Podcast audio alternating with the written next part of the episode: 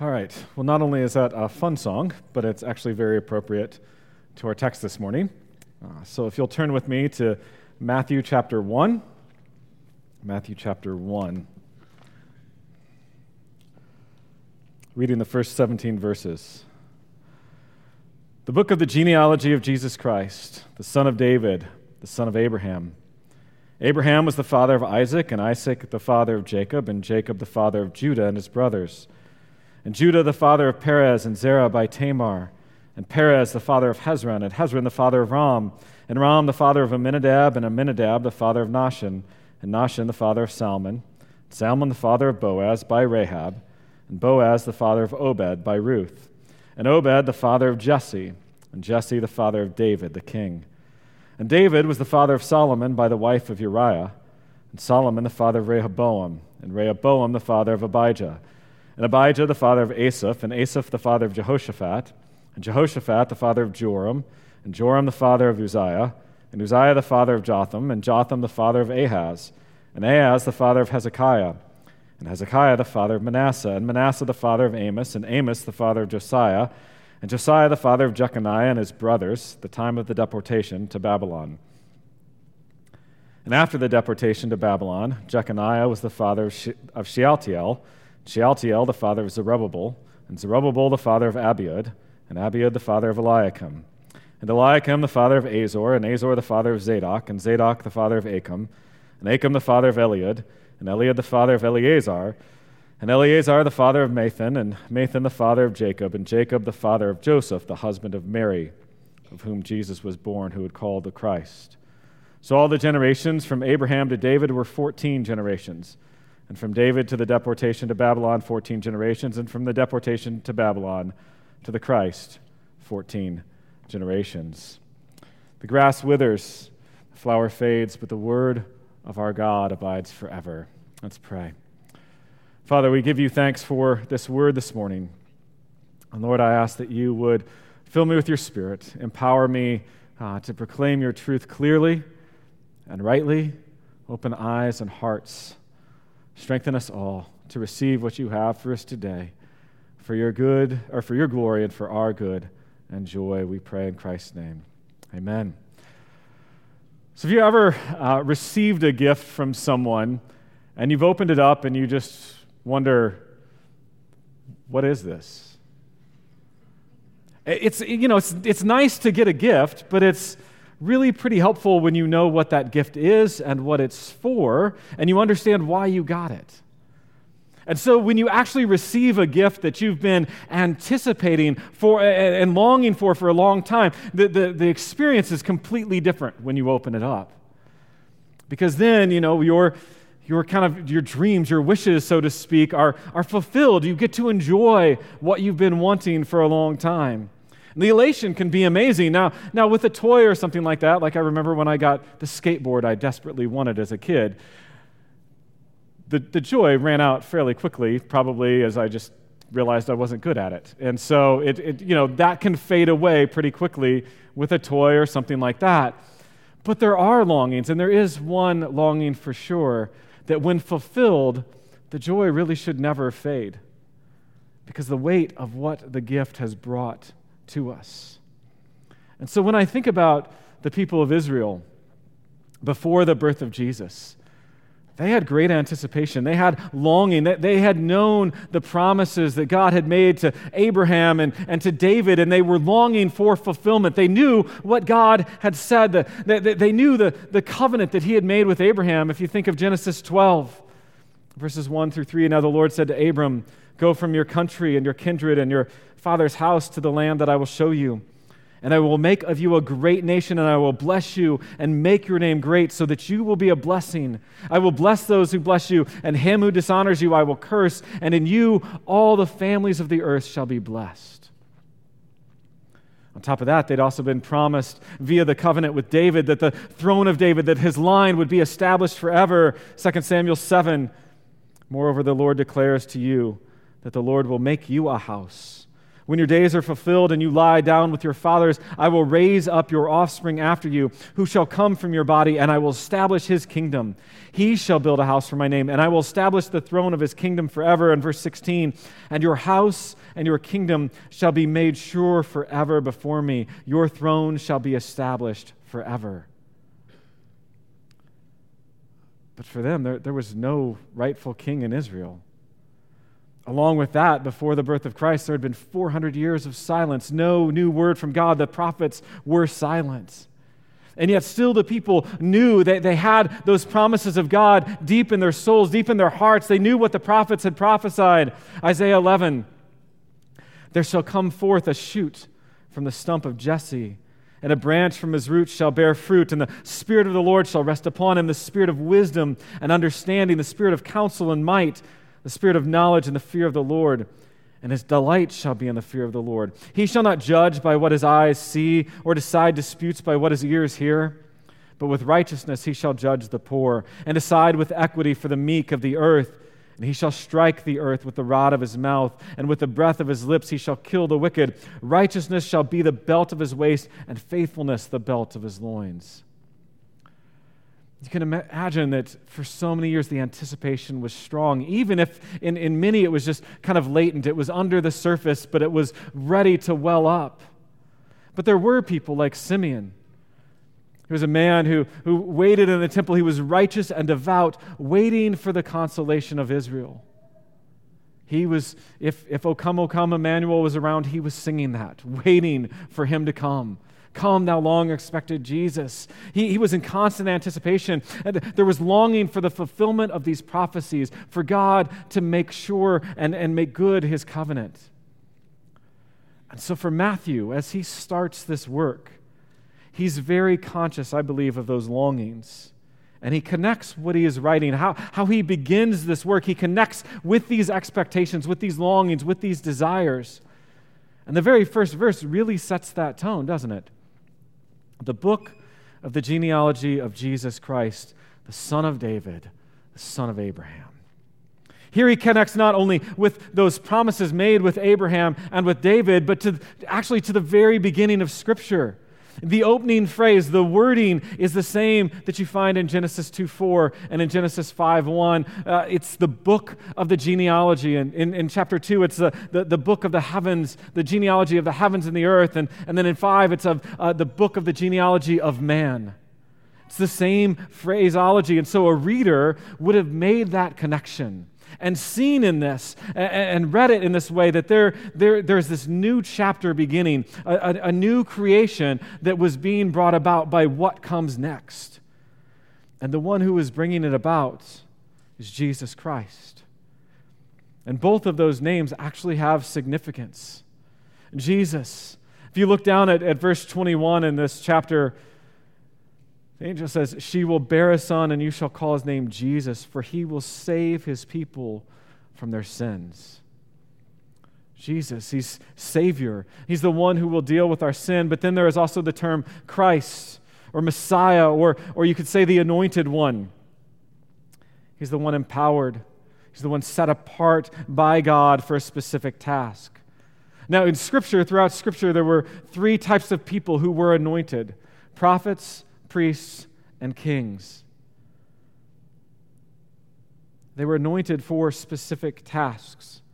Jesus was also anointed, but he was not anointed just to fulfill one of those tasks, one of those roles. He was appointed he was anointed as prophet, priest, and king. He's prophet who reveals the truth about himself and our humanity and, and God's will for our salvation. He's priest because in, in, he's our mediator, but also that he offered himself to take away our sin and guilt. And he's king because he's the one who defeated our enemy, our greatest enemy, sin and death. And so he's Jesus Christ, and that leaves us with the last two terms that he's the son of David, the son of Abraham. And these, will, these are going to serve as our structure as we look at the rest of this text, this genealogy of Jesus. And we're going to take Abraham first, even though um, in this beginning part, he, he does the son of David first. That's partly because I think he emphasizes throughout this work um, Christ being the son of David throughout Matthew. But here we're going to take that first, and, and, and then we'll move to that Davidic connection. And as we do this, okay, wipe your mind right now of how boring you think a genealogy is. Okay, just please try and remove the whole idea of genealogy and boring together. Okay, because this is not boring. This is actually uh, rather amazing because it shows us who God is. It, it, shows us, in particular, the grace of Jesus Christ. It shows us the character of God. And, and also, Matthew writes very purposefully. These names that are included, it's not all inclusive of, of everyone in the line of Jesus, eh, but, but when we grasp who he's talking about, these names I think are massively comforting to all of us. Even if you can't pronounce them right, they're still massively comforting to each of us. Some of these people we know very little to nothing about, yet they are an encouragement. So I want you to be comforted by this amazing list of names. So we begin with Abraham. He's the son of Abraham. Now, overall, this genealogy is broken down into three sections, and you can see that in your Bibles. And each with 14, 14 names, and uh, we'll see more of that in, in verse 17 as, as Matthew actually says that. And the first of these is from Abraham to David. It's what we would call the, the pre monarchical period, it's before a king. And as we saw above, God had made a covenant with Abraham that set the, the people of, of Abraham, that set the people of Israel apart as the people of God. And all the nations were to be blessed through Abraham. The blessing would come through his offspring. And that idea is picked up here in the gospel in the very beginning through Jesus. It's also picked up and kind of as a bookend at the end of the work. Matthew 28, 18 to 20. Jesus came and said to them, All authority in heaven and on earth has been given to me. Go therefore and make disciples of all nations, baptizing them in the name of the Father and the Son and the Holy Spirit, teaching them to observe all that I have commanded you. And behold, I am with you always to the end of the age. He's, Jesus is saying, Go to, to every nation with this good news. Be a blessing to all the nations. So that, that covenant promise of being a blessing is, is being fulfilled. And there's implication from the very beginning that Jesus is going to be the one who does that. He's the Messiah, the, the, the one of Abraham. Now, after we read Abraham here, the text moves through his lineage to Isaac, to Jacob, to Judah, and the text says, and his brothers, which is an interesting thing to write. Why, why say his brothers here? Well, one, his brothers were important in, in the, the realm of, of, of the history of, of God's people. They're the patriarchs. But Judah, who was not the firstborn, okay, so much came through the firstborn. Judah, who was not the firstborn, is the one in whom the line of the Messiah, the line of the, the, the Christ will come. So, even in this, we, we begin to see that the association with the Christ, with the Messiah, with this anointed one to come, is not based on age or birth order or merit. It's based solely on the grace of God. It's based on His sovereign grace. And then we read in verse 3 and Judah, the father of Perez and Zerah by Tamar. Now, here is the first mention of a woman in this text very much atypical of Near Eastern genealogies. They did not include the women. So, why include it here? Why include Tamar? Tamar actually, Tamar gives us insight into Judah. Okay? And, and really, even into Jesus himself in many ways. And we'll pick that up in a bit. But in Genesis, we're, we're told that it's through Judah that the Messiah would come. We're told that the, the scepter shall not depart from Judah. Um, uh, Genesis 49. We also see Judah as this, this man who, who stood up and, and offered himself as, as surety for Benjamin so that his father wouldn't lose his youngest son, the, the, the, son of his, his beloved wife. He, he, he showed great valor and all this kind of thing. But that's actually not what they're talking about when they mention Judah here. That's not what Matthew is referring to. Matthew highlights, instead, what he writes is, as one commentator said, of the immoral act that made him the father of Perez and Zerah by his own daughter in law, Tamar. Having mistaken her for a common harlot, for she was veiled when the act occurred, he had made her pregnant. Subsequently, when he was informed that Tamar, through harlotry, had conceived, he had ordered her burned to death. This command was rescinded when Tamar had furnished proof that her father in law himself was the chief culprit. That's, that's not exactly the story that you would tell at a Thanksgiving dinner with your family. And then from there comes a list of people that honestly we, we just don't know a whole lot about. Except we can place them in the, the time of the Exodus and the, and the time in Egypt, uh, the, the events tied with that. And then we come to two more women. And Solomon, the father of Boaz, by Rahab, and Boaz, the father of Obed, by Ruth. So who was Rahab? Rahab was a Gentile. She was a prostitute who lived in Jericho, who uh, um, hid the spies, was faithful in that way, but she was a prostitute. She was spared when Israel sacked the city. She was not an Israelite, and she was not even really a respectable foreigner in many ways, according to her, um, her vocation. And then came Ruth. Ruth was a Moabite. And, you know, it's hard to keep up with all the Old Testament history, but what that meant was that the, being a Moabite, she was actually under a special curse. Because the Moabites had not given um, uh, provisions and, and, cared for the Israelites when they came out. And, and, and so the, uh, she's under a curse. But yet, this text tells us that this harlot and a Moabite woman under a curse were not, they were actually in the line of the great King David. Now, think about this. Including women was one thing, it, it, it wasn't normal. But if you were going to include women, who would you have included if you wrote this?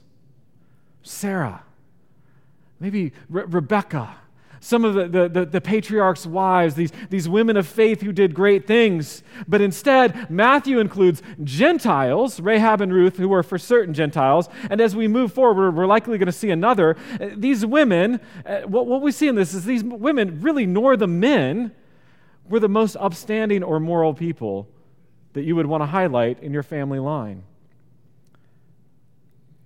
You know, these are the branches that we try to hide or maybe even trim off and bury a little bit.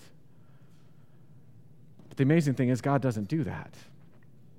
God actually grafts these branches into his tree. And it's a beautiful thing. He doesn't shy away from the sin and the pain and the brokenness. He entered into that world in Jesus Christ. And I love what Calvin wrote. He said, This was a prelude to that emptying of himself of which Paul speaks. The Son of God might have kept his descent unspotted and pure from every reproach or mark of infamy, but he came into the world to empty himself and take upon him the form of a servant, to be a worm and no man, a reproach of men and despised of the people, and at length to undergo the accursed death of the cross. He therefore did not refuse to admit a stain into his genealogy, arising from incestuous intercourse which took place among his ancestors. Every name we have read so far and that we will read, in its own way, tells us of the unexpected and the unlikely and the beautiful grace of God. They also reinforce that God is absolutely able to keep his promises. It doesn't take everything going just perfectly for God to keep his promises. His covenant made with Abraham that his family line would be a blessing to the nations, that is kept even in this mess. And you know, that messiness only continues once we get to David. In the second and third section, we move to the monarchical period, the time of the king, and uh, until the exile, and then in the last section, the exile to the Messiah himself. And it begins right in many ways where it left off. The second half of verse 6. And David was the father of Solomon by the wife of Uriah. Now, think about that for a second. That doesn't sound right, does it? Why would David be the father of a child by another man's wife. Okay, don't read over that too quickly. something's a bit off here. This, this feels a bit shady because it absolutely was. It was royally shady. Pardon that pun, sorry. Um, it, it's the reality, and it makes the point that even our heroes aren't very good heroes. They are flawed heroes. They're all flawed. David was a sinner. He, he, I, he went for the, I don't know how to say the ten-fecta instead of the trifecta. Like he went after every Ten Commandment as he dealt with Bathsheba and everything else here. He, he just decided to break them all. But when he was confronted about his sin, had a soft and tender heart, and he repented. He had a heart for God. Yes, he had some massively huge mistakes in his life, but he had a heart for God, and he turned towards him. And then comes his offspring from Bathsheba, Solomon. Now, things started off pretty well with Solomon. In, in, in 1 Kings 3 3, we read that Solomon loved the Lord. But not too long after that, we also read that he loved many foreign women, like a lot. And they led his heart away from devotion and pure devotion to the Lord. So it's, it's amazing. Within the first generation, of the king, of the Davidic line, really with David himself and definitely with Solomon, we start to see a decline in the dynasty. And after Solomon, then comes other kings. Some were men of faith, some, some were, were strong men of faith, others, not even close. They were really wicked. They, they, have got the, the, the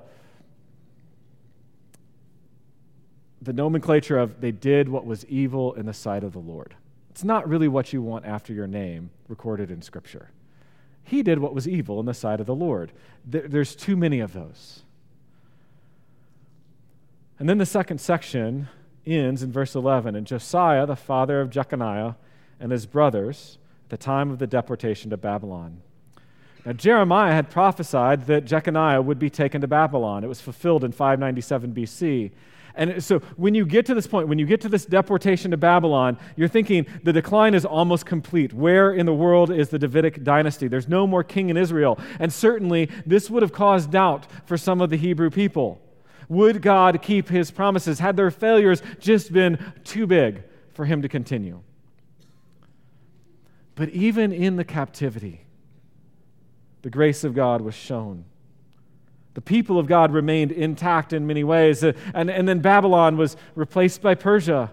And the people were allowed, even encouraged, to return to Jerusalem to rebuild the city, to rebuild the temple. This happened under Zerubbabel, though, though not a king, but it happened under him. And so you continue to see this grace of God in keeping his people and his promises. And then when we move into the, the third section, to keep this string of 14s together, Jeconiah was, is counted twice, most likely. Because, in a sense, with Jeconiah, there were almost two iterations of him. Because the, as he was exiled to Babylon, he's imprisoned, but later on, he's actually freed from prison and he's elevated and, and kind of above many of the other kings. There's like two eras in Jeconiah's life. And so we see this grace and we see him uh, treated really kindly in the court of the king of Persia. And then Matthew just continues on and on, and he gives us more and more names. Again, many we don't know a whole lot about. But they all move towards the climax of this genealogy, what it's all been pushing towards. Verse 16 And Jacob, the father of Joseph, the husband of Mary, of whom Jesus was born, who is called the Christ. Now, throughout this genealogy, we've read the phrase, and you heard me read it um, the father of, the father of, the father of the father of. It's over and over and over and over again throughout this genealogy. It's one word in Greek. It's part of the rhythm and the flow of the whole story, but all of a sudden it's not there. It changes. Yes, we have Jacob is the father of Joseph, but then we get this switch because Joseph is not the father of Jesus. He's rather the husband of Mary. Mary's the mother. We, we, we, know that. Mary's the mother, but Matthew makes it very clear that there was no male act in the birth of Jesus. This was the virgin with a child. Isaiah 7:14 Behold the virgin shall conceive and bear a son and shall call his name Emmanuel. Folks, this was the fulfillment of prophecy. This was an absolute miracle, a, work of God, completely a work of God. Now, Joseph was legally Jesus' father, and so it is through Joseph, um, who was a son of David, that, that the right to David's throne was transferred to this child, to Mary's child, to Jesus. And you continue to see more and more of the grace of God in this genealogy. And verse 17 So all the generations from Abraham to David were 14 generations, and from David to the deportation to Babylon, 14 generations, and from the deportation to Babylon to the Christ, 14 generations. Now, this structure is how Matthew chose to write. In all of my reading, no one really knows why. But this is what he chose. The number 14 had to be significant for something, and it's what he chose. But really, it doesn't matter that much because the point of the genealogy is abundantly clear. It's that the long awaited Messiah, the son of Abraham, the son of David, has arrived. The fulfillment of, of this long anticipated um, waiting and, and looking for the promises to be fulfilled has come in Jesus. Folks, the way Matthew starts, he gives the beginning of the story of a new creation come in the gift of Jesus. Who is this gift of God? It is Jesus. It is the, he is the fulfillment of the prophecies. He's, he's our life and our hope. Matthew connected these promises very clearly, or this birth very clearly with the promises of God with his covenant with Abraham, with David. He, yes, he focused on David, he puts more weight there, but, but the whole idea is know that who this Jesus is. This Jesus is the Messiah. He's the one to save. He's the one that is fulfilling the prophecy, that's bringing a new creation. And it's right here in these first 17 verses that hopefully we're not put to sleep by a genealogy, but are actually amazed by what God has done and how he did it. God does not abandon his promises. He is utterly and, and completely faithful to the very end. He's worked through the course of history, through sin, through deception, through murder, through lying, through adultery, through prostitution, through all kinds of different things. He's worked through it to bring about the fulfillment of his promises, the fulfillment of his covenant. Think about how Genesis 12 says that the nations will be blessed through Abraham and his line. It's what we see in this genealogy. There are at least three women of Gentile descent, at least three, who are not only included in God's family. Okay, it's one thing to, to be brought in, you're, you're part of the family of God, but they're actually in the line of the Messiah.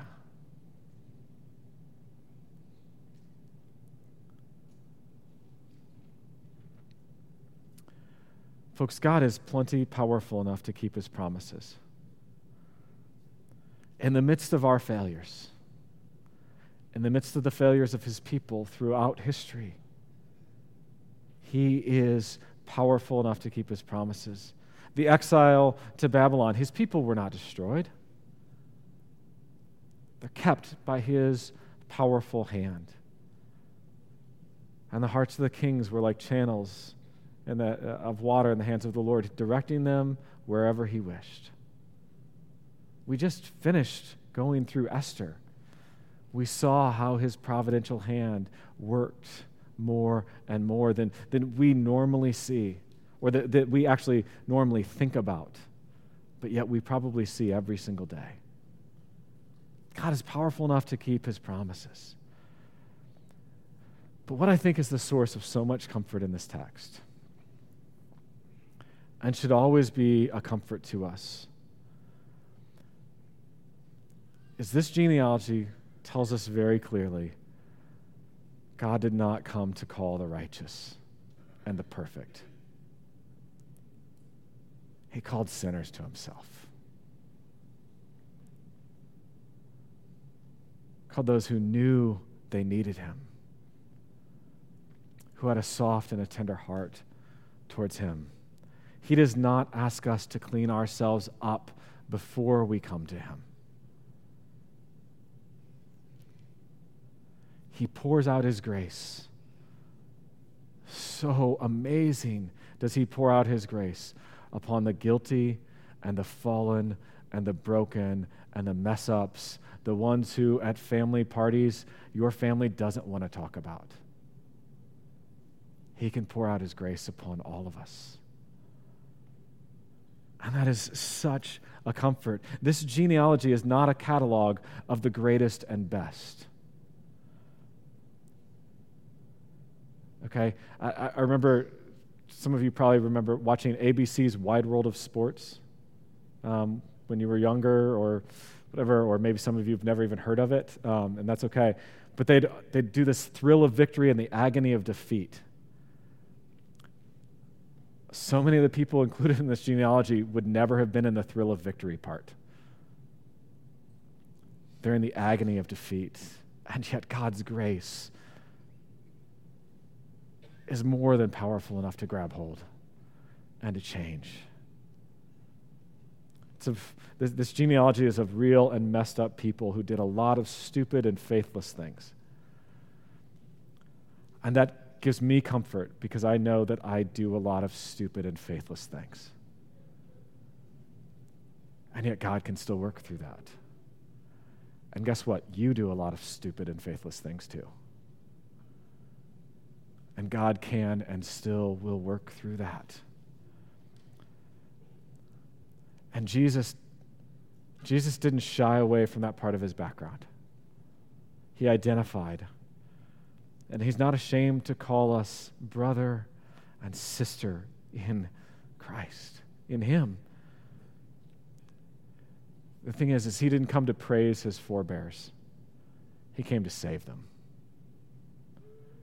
And he didn't come to praise us, but to save us. He loves us dearly. And what a, what a beautiful comfort. That's, that's what his name means. He's the Savior. He's the Messiah who will subdue his and our enemies. He's anointed to be our priest. He was anointed to, to be the offering, the sacrifice for our sin, so that he could fully save us and will fully save us. He's the prophet of God, and it, it's by him, by the truth, by knowing him, by knowing the truth, that we're set free. So let me close by reading from the great Bishop J.C. Ryle. He said, We should always read this catalog with thankful feelings we see here that no one who partakes of human nature can be beyond the reach of Christ's sympathy and compassion. Our sins may have been as black and great as those of any whom St. Matthew names, but they cannot shut us out of heaven if we repent and believe the gospel. If Jesus was not ashamed to be born of a woman whose pedigree contained such names as those we have read today, we need not think that he will be ashamed to call us brethren and to give us eternal life. Glory be to God, to our Emmanuel, God with us. Let's pray. Father, we thank you for your grace. Thank you for how you love us, how you care for us, how we're not out of the reach of your grace and compassion.